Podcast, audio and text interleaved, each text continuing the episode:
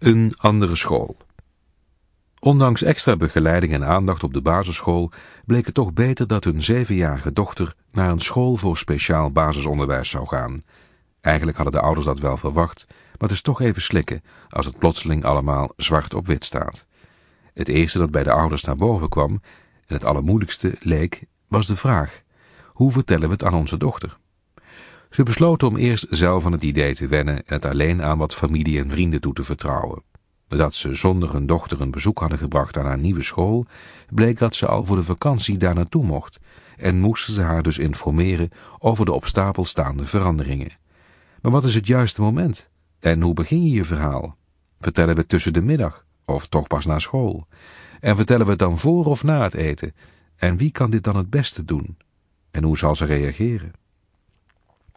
Even na school liep ze alleen naar haar slaapkamer met buikpijn. Een sneller kloppend hart en met voeten die wel 25 kilo leken te wegen, ging haar vader haar achterna. Weet jij waar wij vandaag geweest zijn? Op een school waar kinderen extra aandacht krijgen bij het leren.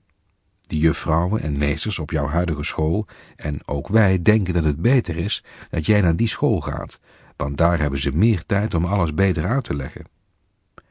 Toen viel er even een stilte en reageerden ze op een manier zoals zij het in hun stoutste dromen niet hadden durven verwachten.